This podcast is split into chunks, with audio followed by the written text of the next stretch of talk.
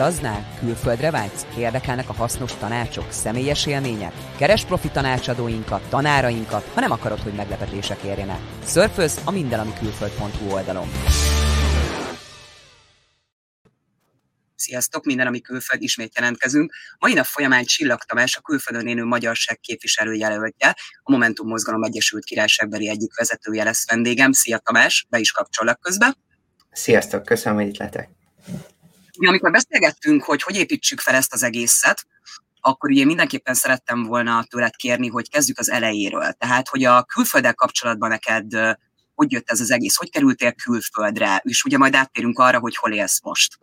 Szóval nekem, nekem egy kicsit kacifántosabb volt az úton külföldre, mint a legtöbb kint élő magyarnak. Én nem egyszerűen kiköltöztem az Egyesült Királyságban mondjuk gimnázium után vagy egyetem után. Én egy ösztöndíjnak hálat tanulhattam először a közel-keleten, ami egy nagyon furcsa díj volt. Um, olyan ösztöndíjat kaptam, ami fedezte a teljes felsőoktatásom költségeit, cserébe három évet kellett az Emirátusokban töltenem, majd egy fél évet töltöttem egy helyszínen, és egy másik félevet egy másikon. Én New Yorkot és Londont választottam, tehát gyakorlatilag három helyen végeztem a, a, az egyetemet, és ez a New York University volt. Ott tanultam politológiát, közgazdaságot és um, social research, szociológiát mm. lényegében. Um, és utána egy évre hazamentem, én a CEUN végeztem a mesteremet, mm és utána voltam úgy, hogy hát akkor lehet, hogy vissza kéne menni külföldre, és, um, és itt kötöttem ki újra Londonban, és uh, itt találtam munkát szintén politikában. Megkérdeztetem azt, hogy azért, hogy te külföldre tudjál menni, tehát hogy mi, mire volt szükség, tehát hogy miért pont te kaptad meg ezt az ösztöndíjat? Szóval, szóval elég kompetitív volt a dolog. Um, amikor, amikor gimnazista voltam, akkor elég, elég sokat foglalkoztatott a, a külföldi élet, meg, meg nagyon szerettem nyelveket tanulni, uh, nagyon gyorsan megtanultam angolul, és, és a másik dolog, ami foglalkoztatott, az a politika volt. Amikor 11-es voltam, akkor elkezdtem ilyen európai ifjúsági parlamentekre és modell ENSZ ülésekre járni. Ezek olyan ezek olyan diák rendezvények, ahol lényegében modellezzük az Európai Parlamentnek vagy az ENSZ-nek a működését, összegyűlnek diákok a mit 11 pár országból, bizottságokat állítanak fel, és valódi európai problémákat beszélnek ki, csak hát diák szinten. Uh-huh. A végére megírnak egy ilyen resolution package-et, egy, egy javaslatcsomagot, és ezt elküldik a valódi európai parlamenti képviselőknek, hogy hello, a diákok így gondolkoznak most éppen a világról, gondoljátok át a javaslatainkat. Hmm. Szóval sok ilyen, ilyen helyre jártam, és, um, és a, a gimnáziumomban is tudták, hogy érdekel a, a külföld. A giminket meg felfedezte egy ilyen európai válogató ügynökség, hogy ez egy elég jó gimi. A Szombathelyi Bója János gimnáziumba jártam, és, és a gimnáziumom engem nevezett, hogy oké, okay, pályázhatok, de nagyon-nagyon sokan pályáztunk.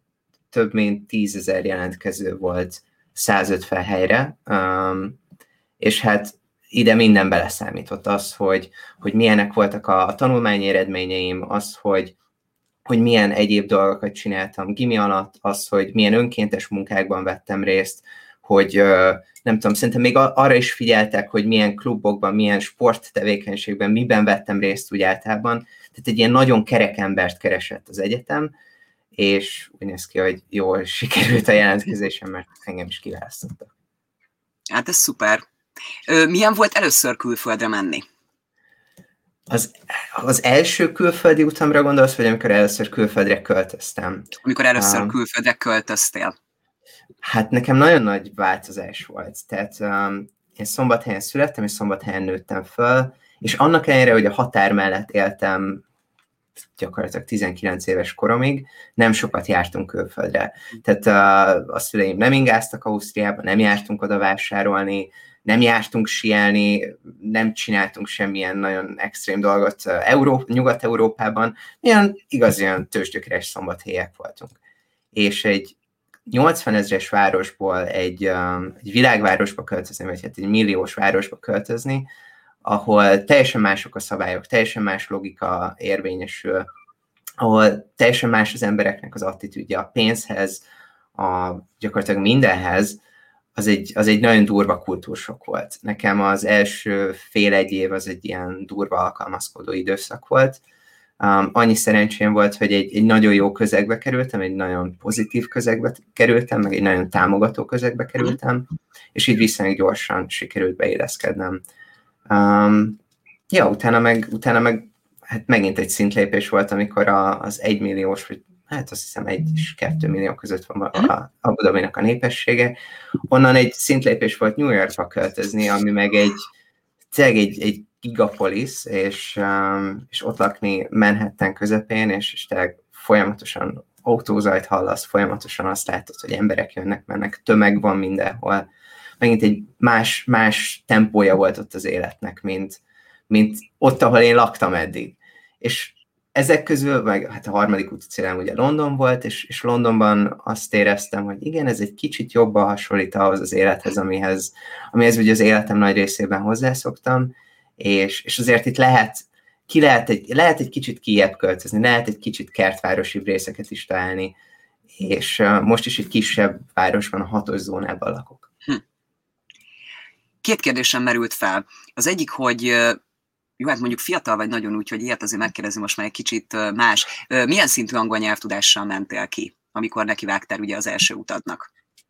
Én, én nagyon büszke voltam az angol nyelvtudásomra. Én 15 vagy 16 évesen csináltam meg a felsőfokú angol nyelvtudásomat, vagy a felsőfokú angol nyelvvizsgámat, és, um, és nagyon magabiztosan beszéltem angolul, de amikor kikerültem egyetemre, akkor azért szembesülnem kellett azzal, hogy a, amit Magyarországon felsőfokú nyelvtudásként ismerünk el, az, az egy egyetemi szinten, pláne egy nagyon kompetitív közegben, az nem igazán versenyképes tudás. Ezzel is meg kellett küzdenem az első évben. Tehát egy, egy nagyon jó egyetemen, amikor bekerülsz olyan emberekkel, akik, akiket felvettek a Harvardra, meg felvették őket a Yale-re, meg, meg a, a top-top-top amerikai, angol és világszerte bármilyen egyetemre, ott azért lesznek olyan emberek, akik, akik nem tudom, kívülről szavalják a Shakespeare-t ó angol nyelven. Ez, ehhez képest az én felsőfokú nyelvtudásom az így elég volt. Um, és most, most arra azt tudom állítani, hogy oké, okay, most már tényleg nagyon jól funkcionálok angolul, de, de soha nem leszek olyan jó, mint, egy, mint hogyha beleszülettem volna, vagy mint, mint hogyha ezzel nőttem volna fel. Um, munkában nem, soha nem lesz problémám. Egy kérdésem lenne, hogy neked mi a véleményed, mert ugye több mindenkivel beszélek külföldi tapasztalatról, és ugye mondják, hogy egy bizonyos szintű nyelvvizsgát megszereztek, neki indultak külföldnek. Hogy mit gondolsz, hogy mi az oka annak, hogy van egy nyelvvizsga a kezedbe, de mégse tudsz hogy mondjam, annyira magabiztos lenni, úgymond bár rögtön egy első hosszabb útnál, kiköltözésnél? Um, Szerintem, szerintem egyrészt az, hogy a magyar nyelv nagyon különleges, tehát az, hogy nincsenek rokon nyelveink, és semmi támpontot nem ad a, az angol nyelvtanulásban, az egy probléma. A másik, hogy szerintem a, az, hogy Magyarországon minden, minden le, van, le van fordítva, és mindent uh, um, nem, felít, nem, nem szoktak az emberek feliratos, eredeti nyelvű dolgokat nézni, vagy ez a ritkább. Ha a tévét nézel, hogyha moziba mész, akkor általában szinkronos minden. Uh-huh. És, és ez, ez például egy, egy tök nagy hiányossága az angol nyelv, nyelvtanulásnak, hogy, hogy nem természetesen jön az angol nyelv, vagy legalábbis régebben nem természetesen jött, azért a Netflix-el, meg, meg az összes ilyen streaming platformmal sokkal könnyebb lett nyelvet tanulni, um, és szerintem az újabb generációk már sokkal könnyebben veszik fel az angolt, meg néha meglepődök, hogy hogyan beszélnek a mostani 14-15 évesek angolul, de, de még így is nehéz, tehát hogy nem egy, nem egy annyira természetes folyamat. Ez egyik. A másik az, hogy az oktatási rendszerünkben is sok hiányosság van, ezért a, a frontális, poroszos nyelvtanítási módszer az nem a leghatékonyabb dolog. Az, hogy mikor kezdjük el nyelvekre tanítani a, a fiatalokat, az se egy igazán jó megoldás, hogyha ha valaki 11-2 évesen találkozik először az első idegen nyelvével, az szerintem nagyon-nagyon késő. Foglalkoztam ilyesmivel, ilyen korai, korai nevelés és korai fejlesztéssel, ami, ami azt mutatja, hogy ha három-négy évesen elkezdünk egy gyereket egy második nyelvre tanítani, azzal ég és föld az az eredményt, amit el tudunk érni, tehát hogy éveket rávernek ezek a korán elkezdett, korá, a korai évek, még akkor is, hogyha csak nagyon keveset tanulnak akkor, akkor is évekkel a kortársaik előtt fognak később járni, mert, mert valahogy természetesebben beleívódott az agyukba az, hogy más, más modelleket is felvegyenek, más nyelveket is könnyebben megtanuljanak. Igen, ez, ez, ez egy érdekes, ugye nekem pont úgy néz ki, hogy például a középső gyerkőc ugye fél éves volt, amikor kijöttünk Angliába, tehát ugye még beszélni se tudott, ha. tehát nagyon pici volt, és most van ugye abba a korban, hogy elkezdett már úgy megtanulni beszélni, és hát neki az angol az első attól függetlenül, hogy magyarul ha. beszélünk itthon, de, de olyan szófordulatokat tudnak már mondani, és így szívják magukba, és hát ugye mondhatjuk, hogy sokkal könnyebb ugye maga az angol nyelv, de ez nagyon-nagyon látható. Másik kérdésem még ezzel kapcsolatban, hogy te mennyire kerested a magyaroknak a társaságát, a közösségét, amikor kimentél, akár így, így az a legelejétől nézve? Én, én mindig kerestem, tehát hogy a, a magyar közösségek ugye egyetemen belül általában nagyon erősek, um, nekünk az egyetemünknek amúgy egy elég komoly magyar, magyar populációja volt, az egyik legnagyobb, hogyha népesség arányosan néztük, hogy Magyarország egy 10 milliós nemzet, ahhoz képest az egyik legnagyobb delegációja volt Magyarországnak azon az egyetemen, és amúgy, hogyha megnézed, egy csomó top nyugati egyetemen ugyanez a helyzet, Oxford, Cambridge, de amúgy még amerikai egyetemeken is néha meglepően sok magyar találni, legtöbbször ösztöndíjasok, legtöbbször fantasztikusan jó eredményekkel, Szóval, szóval van magyar közösség, amihez lehet csatlakozni, és, és én jártam is ezekbe a magyar közösségekbe, mind az alapképzésem során, mind amikor mesterre jártam, és utána is, amikor elkezdtem itt dolgozni, akkor az egyik első közösség, amit kerestem, az, hogy van-e itt olyan magyar közösség, ami mondjuk közélettel, politikával foglalkozik, hogy leülhetnék néha egy sörre, és, és megbeszélhetnénk, hogy mi van ott van. És nem nagyon volt. Tehát amikor kijöttem, akkor én nem, nem találtam meg ezeket a közegeket. Mikor jöttél Angliába? 2015 uh, nyarán költöztem ide, uh-huh. szóval most leszek hat éves, hogyha akarok, akkor lehetek állampolgár. Um, ja, és, és akkor, akkor tehát, ami, amit én találtam, az az volt, hogy vannak ezek a networking események, vannak a szakmák szerint rendező események, rendeződő események, tehát mondjuk összejöhetnek a londoni építészek, meg a londoni bankárok, meg a mit tudom én, bármilyen szakmát találsz, és azt mondod, hogy hú, elmennék egy, egy ilyen meg ilyen networking eseményre, akkor arra el tudsz menni, de, de nem tudsz annyira általános témákat bedobni, vagy ezek nem arról szólnak, hogy na jó, akkor beszélgessünk mit arról, hogy mi van otthon, meg, meg hogy hogy érzed magad itt. Um, szóval én valami kicsit általánosabbat kerestem, meg, meg egy lazább, lazábban szerveződő, nem ennyire tematikus közösséget. Akkor ugye hat éve Angliában. Neked mi a véleményed Angliáról? Az első kérdésem még mielőtt belekezdenél, hogy szerinted tényleg Anglia esőse? Amúgy London, Londonnak ez a része, ahol én lakom, meg, meg ez a dél keleti sarok, ez nem annyira esős. Hogyha északra megyünk, meg Midlands, meg, meg Skócia, meg ott igen, ott esik, ott rendesen esik. Um, itt London környékén igazából nem, so, nem esik sokkal több, mint, mint Magyarországon. Um, egyszer néztem is erről egy meteorológiai térképet, hogy csak, csak én érzem így, vagy tényleg néha többet esik szombathelyen, mint itt. Um, Igen, ez egy érdekes. Igen? Általánosabban véve, hogy érzem magam itt, én, mhm. én eléggé megtaláltam a helyemet, um, kifejezetten jól érzem magam, bár, bár azért vannak dolgok, amikkel kapcsolatban vegyes érzéseim vannak ez, ebben az országban, tehát szerintem azért nehéz megtelepedni Angliában, nehéz hosszú távra tervezni, nehéz családot alapítani, és, és vannak olyan dolgok, amik, amik um, iszonyat anyagi akadályok, tehát én továbbra is úgy érzem, hogy az angol társadalom egy rettentő stratifikált, egy osztályokra osztott társadalom, ahol például az ingatlan tulajdon az nagyban meghatározza azt, hogy te hol és milyen kör, körökben mozogsz. Um, ettől függetlenül szerintem rettentő jó lehetőségek vannak az angol társadalmon belül arra, hogyha valaki tehetséges, és valaki szorgalmas, és tök sokat dolgozik, akkor, akkor tud felfele haladni, és tud sikereket elérni a karrierjében, de azért látom, hogy mennyire hatalmas előny itt tényleg az, hogyha valaki beleszületik tényleg a, a vagyonba, hogyha a magániskolákba jár, hogyha azokban a körökben mozog, ahol, ahonnan kikerülnek az igazán, az igazán fontos emberek, az igazán döntéshozó emberek, a, a nem tudom, a top bankárok. Um, ez egy kicsit nekem kényelmetlen, és nem tudom, hogy mondjuk szeretnék-e itt megöregedni, nem hiszem, hogy itt akarnék nyugdíjba menni, valószínűleg az időskoromra mindenképp hazatérnék Magyarországra. Azt is nehezen tudom elképzelni, hogy, hogy itt milyen gyereket vállalni, tehát azért látom, hogy a gyerekvállalásnak néha milyen durva költségei vannak, pláne az ilyen magán. Igen. Ha, hallottam már horror történeteket, és, és tényleg csak azon gondolkoztam, hogy hát végül is, végül is hogyha ha nem tudom, tudnék faragni innen, meg onnan, nem, még akkor is így, hogy, hogy hogyan nevelnek itt emberek gyerekeket. Um, szóval vannak ilyen ijesztő dolgok az angol életben, de összességében egy, egy nagyon rendezett, nagyon um, szabálykövető, um, nagyon, tiszt, nagyon sok szempontból egy, egy tiszta, egyenes társadalom. Um, néha túlságosan sok a szabály, azt is érzem.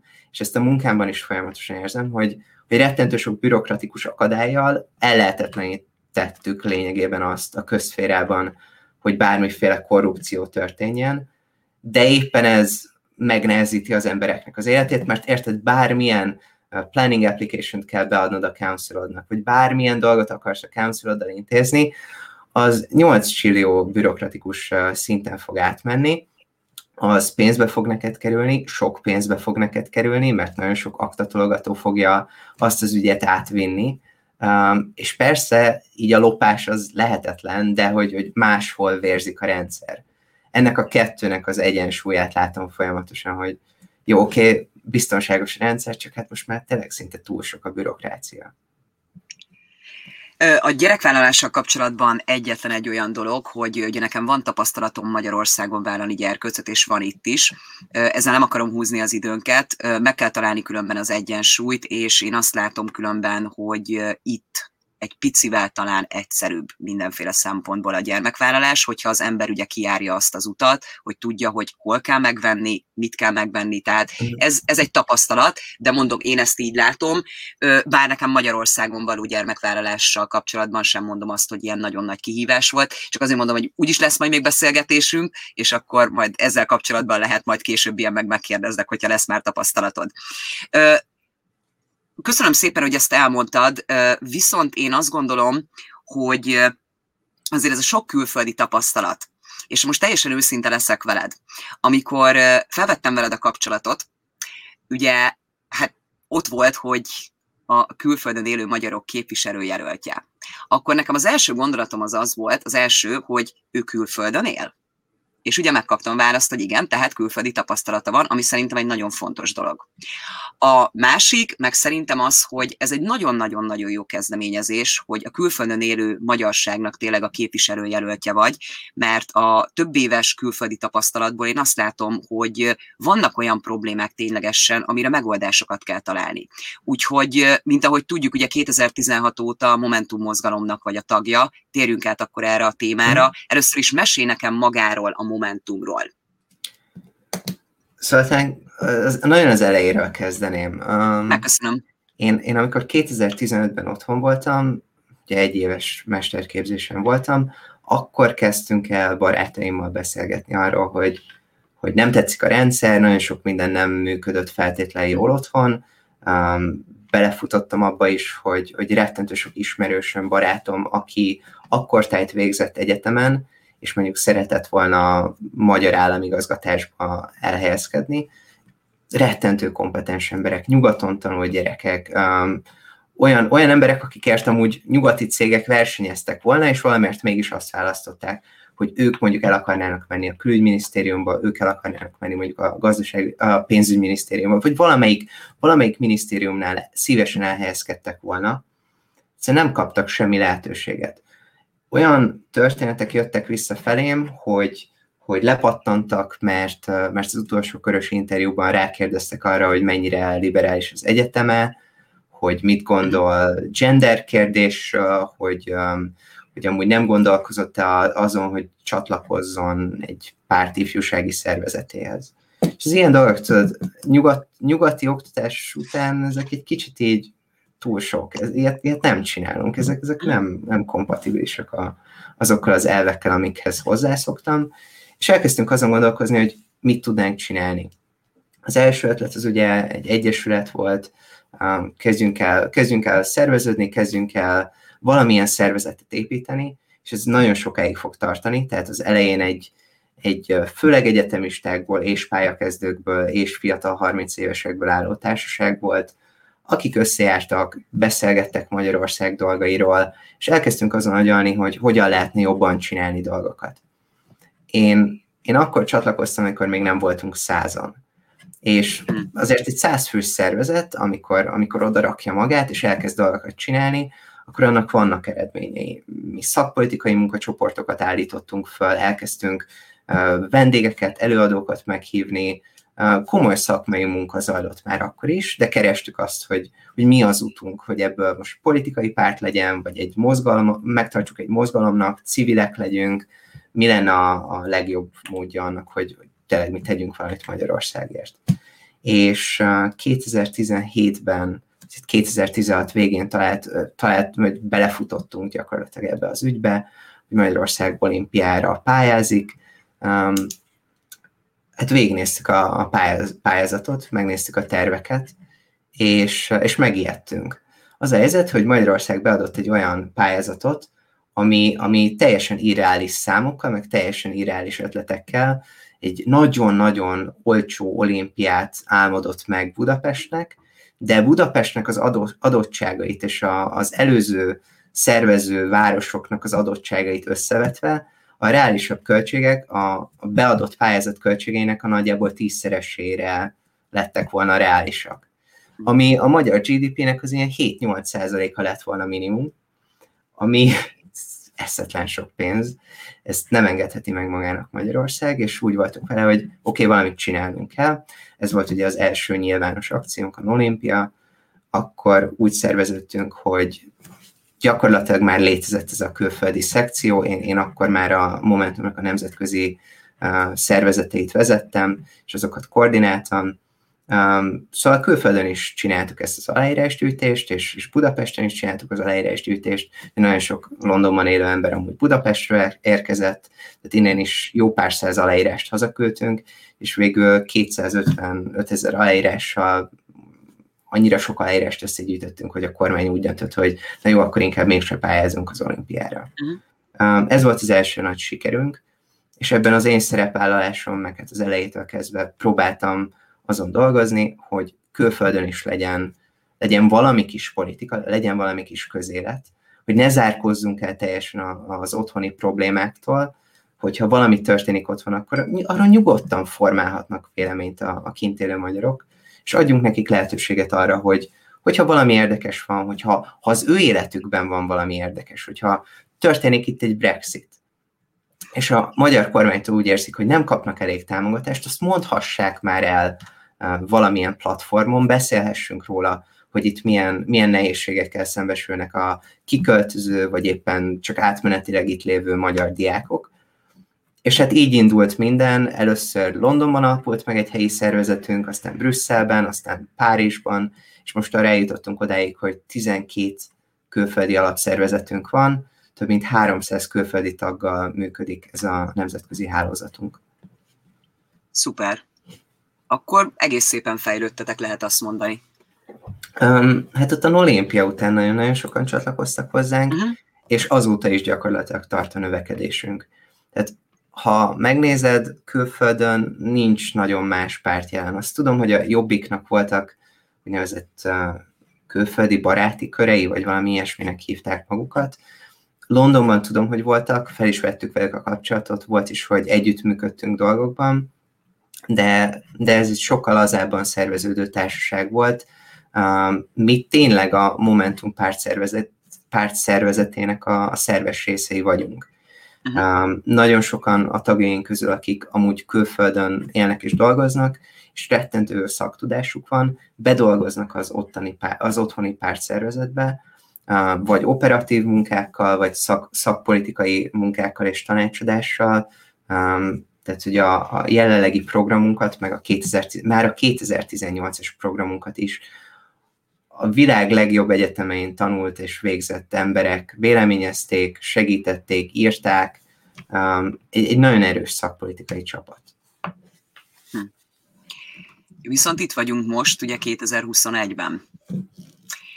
Külföldön élsz, van ugye terv. Mi a helyzet most, mind dolgoztok? Mesélj erről. Szóval, mi, szóval, mi az ajánlatotok? Szóval nem állítom, hogy feltaláltuk volna a spanyol viaszt. Az a helyzet, hogy, um, hogy megint próbáltunk, próbáltunk nyugati jó példákat keresni. És a legtöbb, a legtöbb helyzetben, amikor Magyarország problémáit vizsgálja valaki, és megoldásokon kezd el gondolkozni, léteznek jó minták, léteznek könnyen lemásolható jó nyugati minták, amiket szinte egy az egyben át lehet venni, és Magyarországra lehet szabni. Um, az egyik ilyen, az egyik ilyen probléma, amivel szembesültünk nagyon gyorsan, hogy, hogy rettentő sok magyar él külföldön. Hogy tényleg több százezer magyar hagyta el az elmúlt néhány évtizedben Magyarországot, vannak, akik rövidebb időre, vannak, akik tartósabban külföldre költöztek, de, de van egy legalább félmilliós tömeg, aki, aki valahogyan külföldhöz kötődik, van, aki ingázik, van, aki ott él, van, aki nem tudom, már ott vállal a gyereket, van, aki nyugdíjba ment, elég sokan és sokfélék vagyunk, és hogy ezeknek az embereknek nincsen igazán érdekképviselete a magyar parlamentben, és hát ebből láttuk, hogy milyen programok születnek, meg milyen kormányzati kezdeményezések vannak. Nem tudom, hogy emlékeztek-e a, a Gyere Haza Fiatal programra, lényegében a havi 100 ezer forintot ajánlott 12 hónapon keresztül a megfelelő szektorból megfelelő szektorba hazatérő magyar fiataloknak. Több mint 100 millió forintot költöttünk el, ha jól emlékszem erre a programra, pontosabban csak a népszerűsítésére, és néhány tucat embert sikerült a kormánynak nagy nehezen hazavinni ezzel. Tehát ez egy, ez egy elég nagy bukás volt ez a program de azt is láttuk, hogy, hogy mondjuk mennyire nehézkes a kommunikáció néha a külképviseletekkel.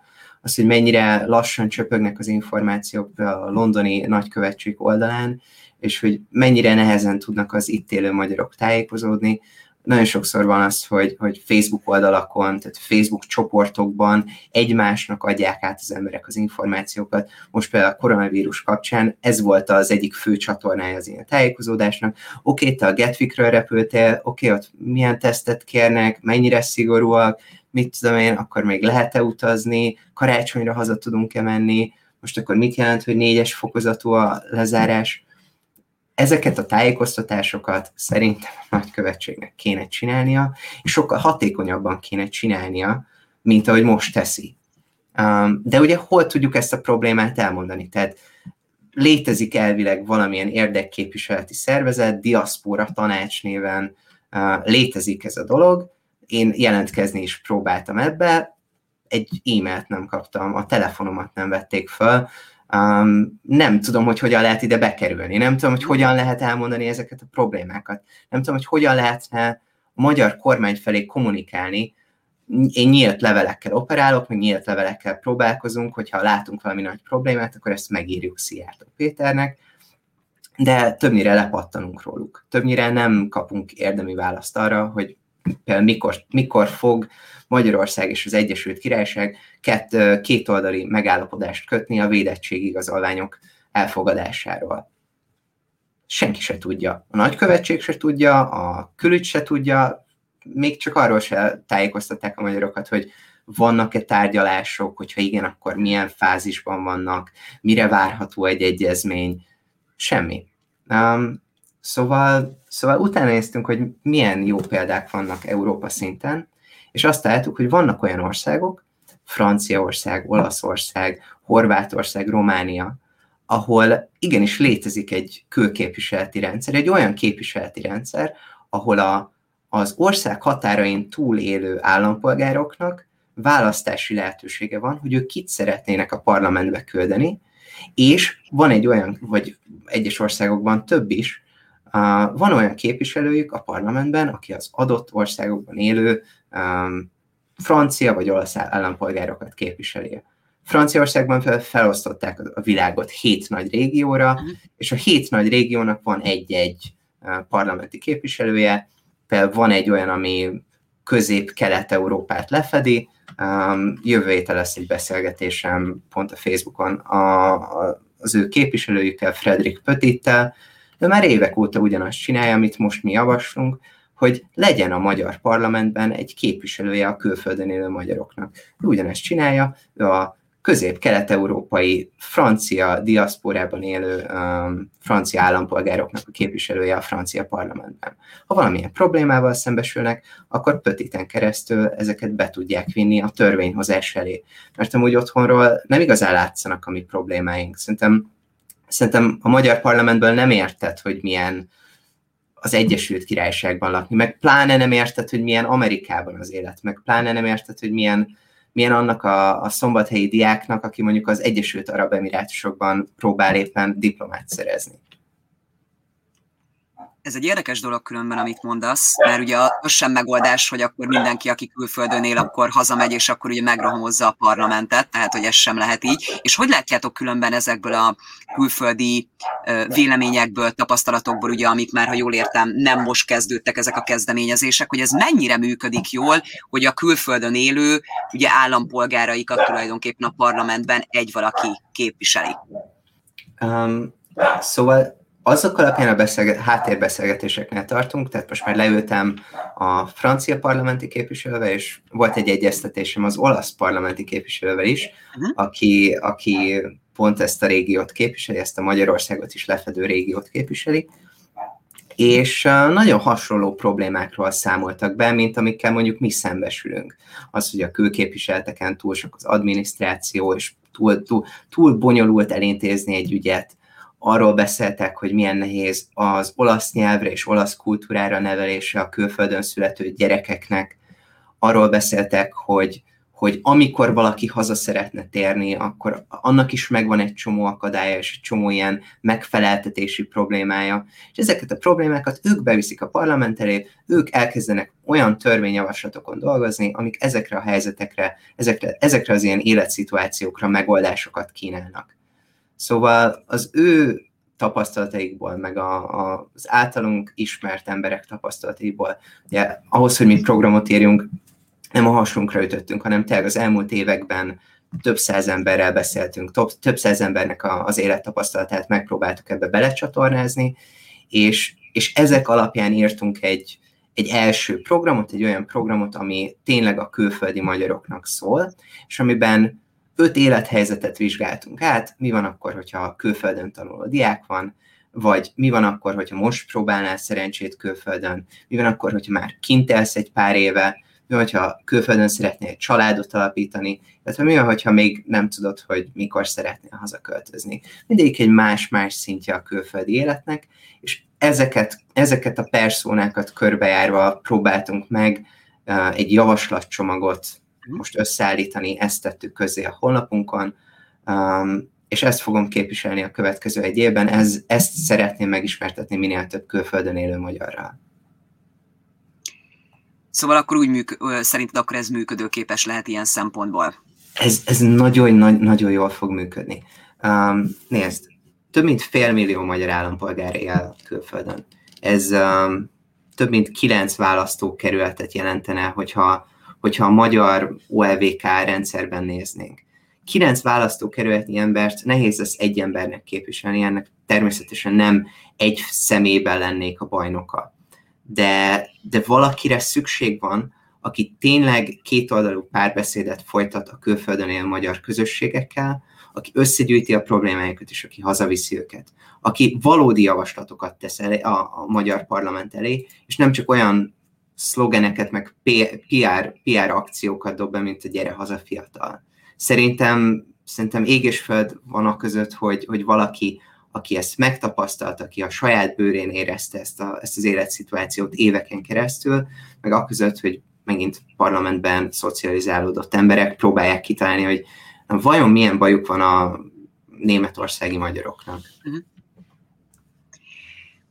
Közben jött kérdés. Betehettem a kérdést? Persze, egész nyugodtan. Szuper, egy másodperc. Józsi kérdezte, sziasztok, szeretném megkérdezni, hogy az elmúlt években miért nem kerestétek a hétköznapi embereket itt Angliában?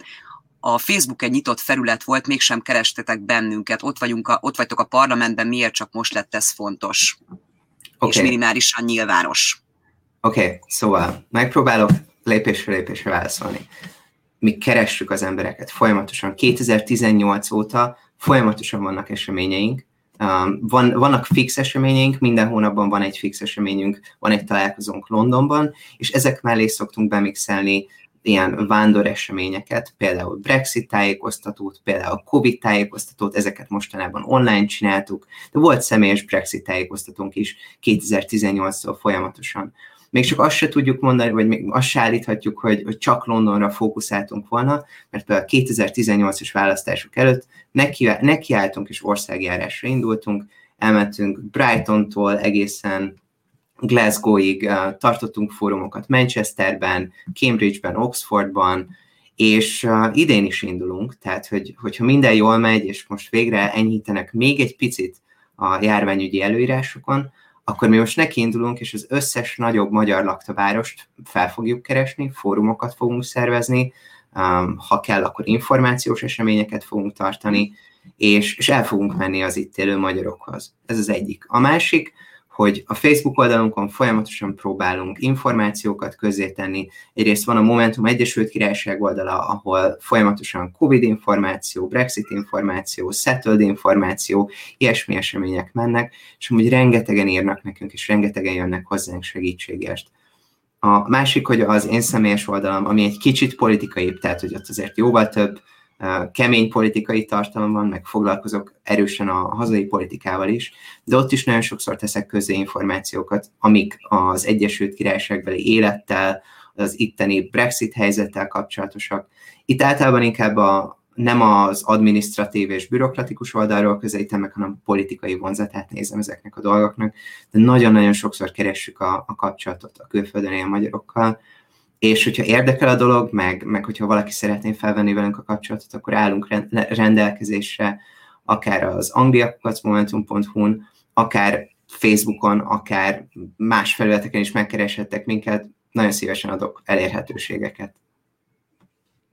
Köszönjük szépen. Nem tudom, hogy Józsi így meglette. Bocs, bocs, bocsánat, bocsánat, egy utolsó apróság. Még nem vagyunk bent a parlamentben. Tehát, hogy a Momentum nem egy parlamenti párt, 2018-ban nem jutottunk be a parlamentbe, de 2022-ben bízunk benne, hogy most már ott leszünk. Józsi, kérlek.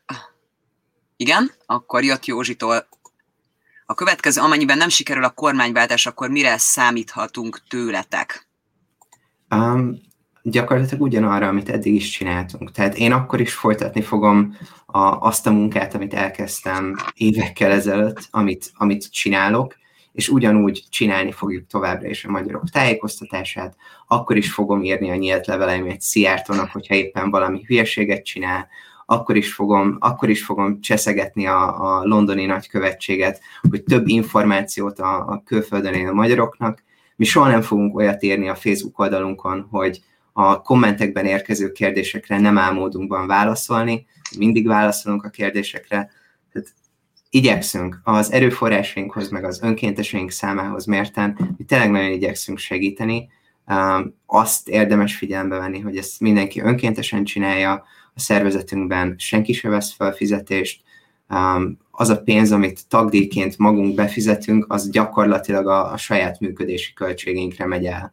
Hogyha kell egy termet bérelnünk, akkor arra költjük, hogyha kell egy mikrofon, akkor veszünk magunknak egy mikrofont, de nincs irodánk, meg nincs fizetett alkalmazottunk, meg, meg te ezt a, a szabad, idő, szabad idejében csinálja, most itt Londonban 60-70 lelkes önkéntes. Viszont nekem akkor itt felmerült egy kérdésem.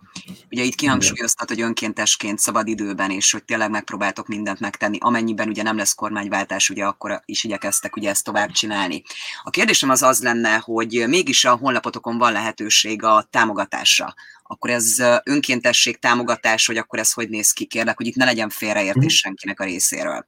És, és itt szerintem nagyon fontos ezt hangsúlyozni, hogy a Momentum az egy politikai párt tehát, hogy um, itt félreértés ne essék, az, mi, mi nagyon szívesen, meg, meg önként dolgozunk itt az Egyesült Királyságban élő magyarokért, illetve úgy általában a, a nemzetközi magyarságért. De a Momentum továbbra is egy politikai párt, és ezért politikai ambícióink vannak. Ahhoz, hogy ezeket a politikai ambíciókat, a politikai programunkat meg tudjuk valósítani, az nekünk a parlamentbe kell jutnunk, ehhez pedig erőforrásokra van szükségünk ahhoz, hogy, ahhoz, hogy mi országot tudjunk járni, ahhoz valakinek ki kell fizetni azt, hogy felülünk arra a vonatra, és elvonatozunk Manchesterbe. Ahhoz, hogy nem tudom, hogy eljussunk még több közösséghez, ahhoz hirdetnünk kell Facebookon, és ezt jelenleg megint nem csak a saját szabadidőmből, de a saját pénzemből finanszírozom, hogy mondjuk közé teszünk egy hirdetést arról, hogy hogyan tudsz hazautazni, vagy hogyan tudod honosítatni az Egyesült Királyságbeli oltási, az oltási igazolványodat. Uh-huh.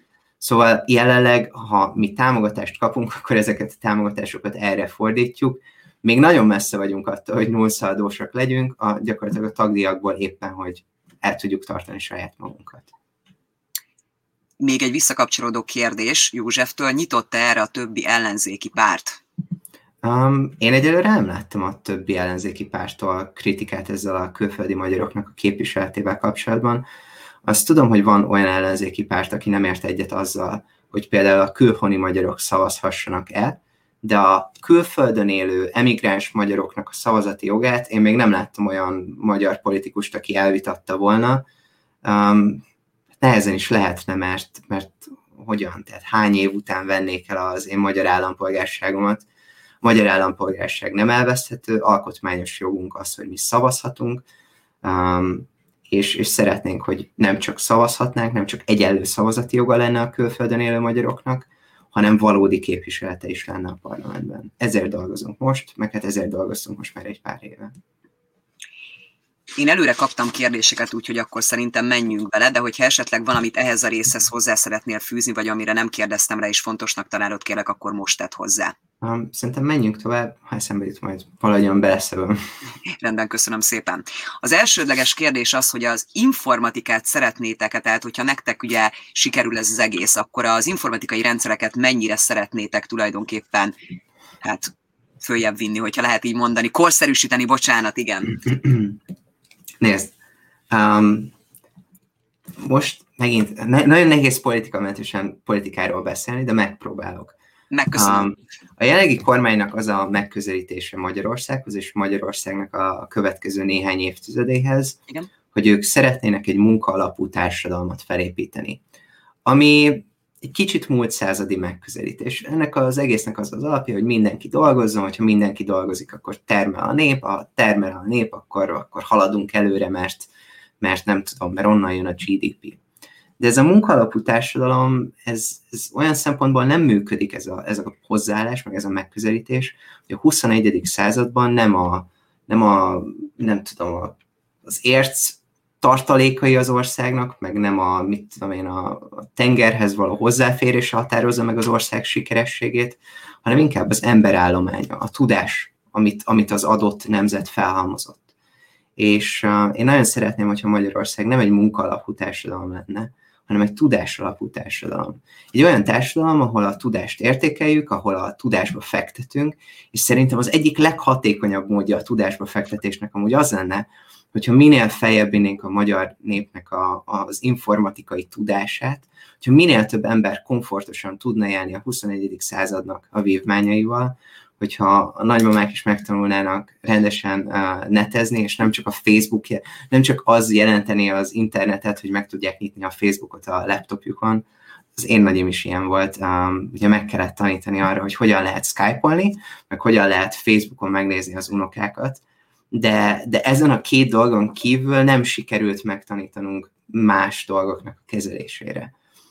Léteznek amúgy rettentő jó felnőtt képzési programok, meg idős képzési programok is, amik, amik internet képessé teszik a, a népességet. Uh-huh. És hogyha ha rajtunk volna, akkor mi nagyon sok pénzt fektetnénk abba, hogy kisiskolás koruktól kezdve a gyerekek megismerkedhessenek az internettel, megismerkedhessenek a programozással, a kódolással, hogy minél mélyebb ismereteket sajátíthassanak el.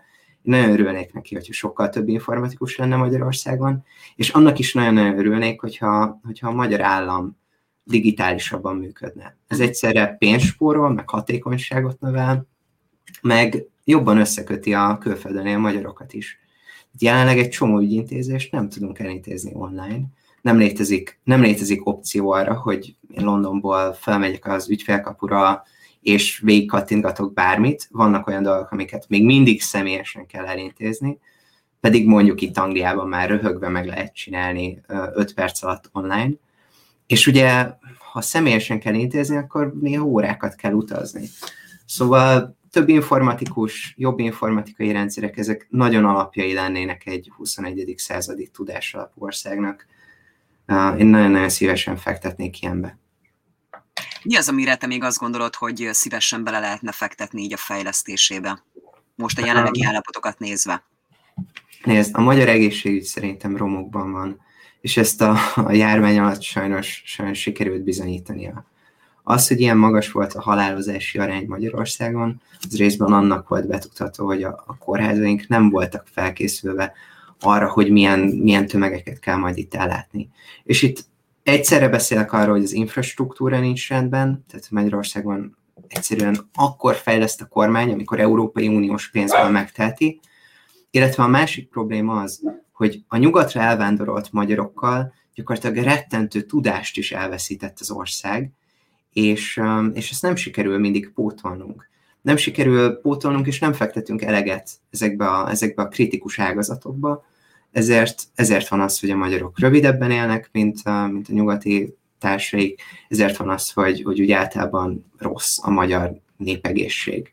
Um, első tízben benne vagyunk szív- és érrendszeri betegségekben, amúgy dohányzásban is, amúgy rákban is. Um, ezzel valamit kezdeni kéne, mert az nem, nem egészen oké, hogy a magyarok öt évvel kevesebbet élnek, mint mondjuk az Egyesült Királyságban élő emberek. Akkor ebben a részben kicsit menjünk bele, hogyha nem haragszol.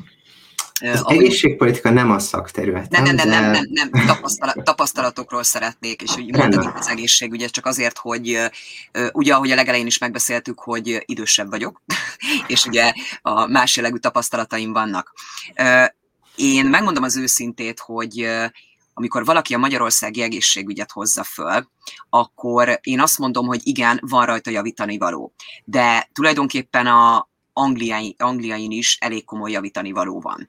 És én azt gondolom különben, hogyha sikerül ezt elérni, és ugye te lennél tulajdonképpen ugye a képviselő a parlamentbe, aki a külföldön élő magyarokat képviselné, akkor szerintem ez egy nagyon-nagyon jó kezdeményezés lenne, hogy az itteni angliai, csak egy példát mondok, az itteni angliai egészségügyben lévő pozitív dolgokat ugye átvinni, tehát hogy így, így átvinni ezeket a dolgokat, mert azért itt is megvannak, mert például én azt látom, hogy míg azért Magyarországon van lehetőséged arra, hogy akkor magához elmész, de akkor viszont másnap elmész. Viszont az itt, Angliába, hogy magához se tudsz elmenni, mert ott is az a bürokratikus része, tehát azért mondom, hogy itt is megvannak a nehézségek, de tény, hogy az egészségügyen tényleg van mit javítani, úgyhogy köszönöm, hogy akkor ugye hozzátetted ezt a dolgot, és ezen kívül esetleg van-e még, amire az informatika meg az egészségügy, amit fontosnak találnál? Nézd, az én feladatom az főleg szerintem a külföldön a magyarok képviselete lesz. Um, ami, ami nekem a, a fő prioritásom a parlamentbe kerülve lesz, ez gyakorlatilag a külképviseleteknek a fejlesztése, uh-huh. és a kint élő magyaroknak a nyelvi, kulturális integráció mhm. lesz a, a magyar nemzetbe, illetve az, amit már az előbb is említettem, hogy tényleg egyenlő szavazati jogot biztosítsunk a kint élő magyaroknak. Szerintem, hogy ennek az egyik első lépése az lenne, hogy legalább minden kint élő magyar is szavazhasson levélben. Ha kint tartózkodsz a választások napján, akkor adhass le levélben a szavazatodat. Um, de a másik, amit, amiről beszéltem, a, a nyelv és kultúra ápolása, az épp olyan fontos lesz, és épp olyan hatalmas harc lesz, mint, mint hogyha a magyar egészségügyen akarnék uh, változtatni, ami, mint mondtam, nem a szakterületem, uh, de például a kint élő magyaroknak a, a gyermekének a magyar nyelvű oktatásával elég sokat foglalkoztam. Belenéztem a számokba, és nevetségesen kevés pénzből próbálják önkéntes szervezetek magyarul tanítani hétvégi iskolákban a gyerekeket. Ennek a következménye az, hogy nagyon sokszor ezek a hétvégi iskolák több száz fontba kerülnek. Ha havonta akarsz két gyereket járatni, akkor ez egy elég borsos összeg, és az egyéb ilyen gyereknevelési költségek tetejében még ezt is megkapod. Most, hogyha két, két munkás, két, nem tudom, kék galléros munkás megpróbálja a gyerekeit magyarul tanítatni, magyar kultúrát bemutatni nekik, lehet, hogy nem is tudják ezt fedezni, ezt a költséget. Um, én, én nem, nem egészen értem, hogy miért nem fektetünk ebbe több pénzt. Um, most, most beszélt, nemrég beszéltem egy London melletti ilyen hétvégi iskolát üzemeltető szervezettel, és, és beszéltem egy pár tanárukkal. Ők azt mondták, hogy éves szinten kevesebb, mint két millió forint támogatást kapnak a magyar államtól.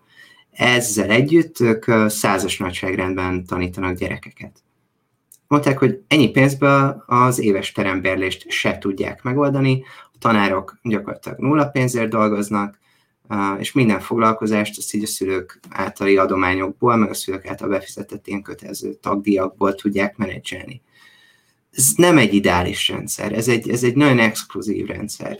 És hogyha az állam azt állítja, hogy ő minden magyarnak próbál a, a kormánya lenni, és minden magyar a nemzet részeként próbál kezelni, akkor az a helyzet, hogy, hogy azokkal az emberekkel is foglalkoznia kell, akik valamilyen okból hosszabb, rövidebb időre elhagyták az országot. És nekik is valamilyen értékajánlatot kell tenni. Velük is foglalkozni kell, és ha lehet, akkor ezeket a köldögzsinórokat, mint a magyar nyelv ismerete, mint a magyar kultúra ismerete, azokat igenis ápolni kell állami pénzből ebbe fektetni kell. Ebben nincs, nincs más megoldás, nincs kerülőút, nincs olyan, hogy jó, okos megoldásokkal, igen, lehet okos megoldásokat is behozni a dologba, de igenis fektetni kell abba, hogy a kintélő magyarok ne szakadjanak el teljesen az anyaországtól.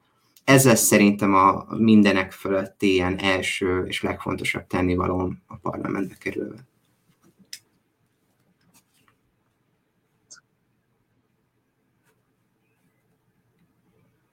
Most egy fél pillanatot kérek, mert ugye az internet az valószínűleg, hogy megszakadt, és akkor viszont, na, szuper, akkor most már így nem is lesz olyan, hogy valamelyikünk akad a másiknak.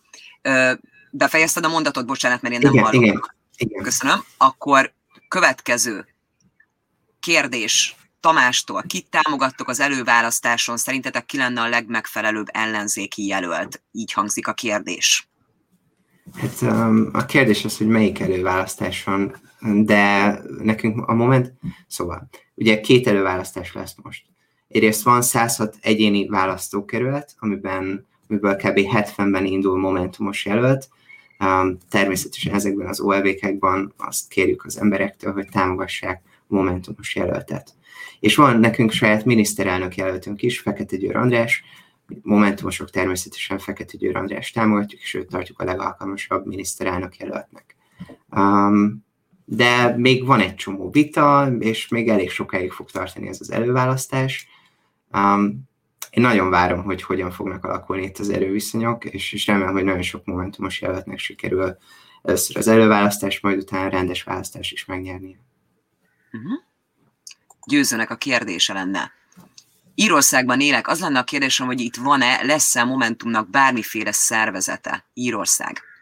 Um, Szóval az egyik az, hogy vannak írországi tagjaink, Dublinban élnek egy páran, um, és tervezünk is menni oda a következő fél éven belül, legalább egy fórum, egy fórum erejéig, és általában ezek a személyes találkozások szoktak a, a katalizátorai lenni a helyi szervezet megalapulásának, tehát hogyha követed a Facebook oldalunkat, vagy követed az én oldalamat, ha megyünk Írországba, akkor ott tudni fogsz róla, és, és valószínűleg majd jó előre szólunk. Um, ezek a személyes találkozók amúgy szerencsések szoktak lenni, mert itt megismeri az ember a másikat. Kicsit kötetlenebből tud beszélgetni arról, hogy mit is csinálunk, milyen formában csináljuk. És hogyha van kedved csatlakozni, hogyha van kedved segíteni, akkor akár már most is csatlakozhatsz az Egyesült Királyságbeli szervezetünkhöz, akár mint aktivista, akár mint tag, azért nagyon sok munka van, meg rengeteg tennivaló, és bármennyi önkéntes munkát fel tudunk szívni. Ugye küldtél nekem egy linket, és azt viszont ide be is mhm. tenném, hogy külföldön sem maradj le az előválasztási hírekről, ugye itt van a hírlevél feliratkozás, tehát azért ez egy fontos rész, hogy Tamás ugye kérdezte itt az előválasztási dolgokat, tehát hogyha a hírlevélre fel szeretnétek feliratkozni, és amúgy a Facebookon ez megjelent most Igen. ez a rész, úgyhogy ott megtehetitek ugye a feliratkozást. Ha valakinek még van kérdése, akkor nyugodtan írja, mert ugye azért nem szeretnélek feltartani Tamás, tehát hogyha van még kérdésetek. Viszont lenne nekem egy kérdésem. Mondjad. Külföldön élő magyarként. Az lenne a kérdésem, hogy miért tartod megfelelő személynek magadat arra, hogy a külföldön élő magyarokat képviseld a parlamentben? Szerintem két okból vagyok alkalmas erre a feladatra.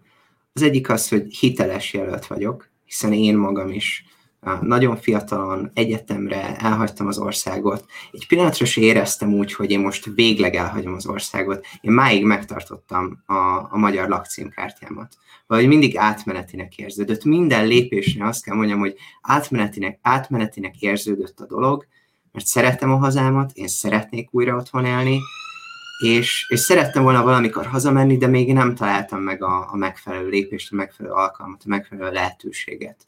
Egyszerűen nem úgy hozta az élet. Um, és szerintem a hitelességemen túl alkalmas is vagyok a feladatra. Az, hogy angol politikában és amerikai egyetemeken szereztem tudást, um, elég, elég jól láttam olyan rendszereket, beleláthattam olyan rendszerekbe, amik a magyarnál sokkal jobban működnek, amik, amik, amik képesek voltak arra, hogy a korrupciót visszaszorítsák, amik képesek voltak arra, hogy a, az adóforintokat hatékonyan használják el, amik tényleg odafigyelnek az emberekre, amik szolidárisak, és, um, és ezt a tudást én szeretném hazavinni.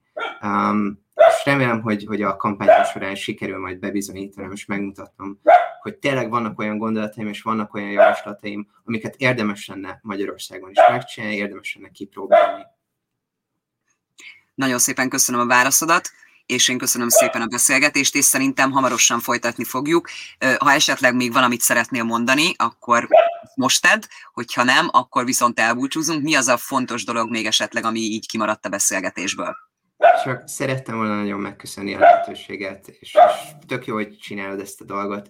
Um, szerintem nagyon sok ilyen, nagyon sok magyar, magyarnak van szüksége valami kis kapocsra, meg egy kis segítségre otthonról, mert hogy, um, hogy, hogy, hogy tájékozódjanak az otthoni dolgokról, és, uh, és folytasd a munkát, meg remélem, hogy hamarosan fogunk tudni beszélgetni. Addig is a legjobbakat. Nagyon szépen köszöntem, és én köszöntem szépen akkor a lehetőséget, és szerintem hamarosan találkozni is fogunk, ahogy beszéltük személyesen is. Rendben. Köszönöm szépen, köszönjük szépen akkor a figyelmet, sziasztok, és mindenkinek szép hétvégét. Szia Tamás, sziasztok! Sziasztok!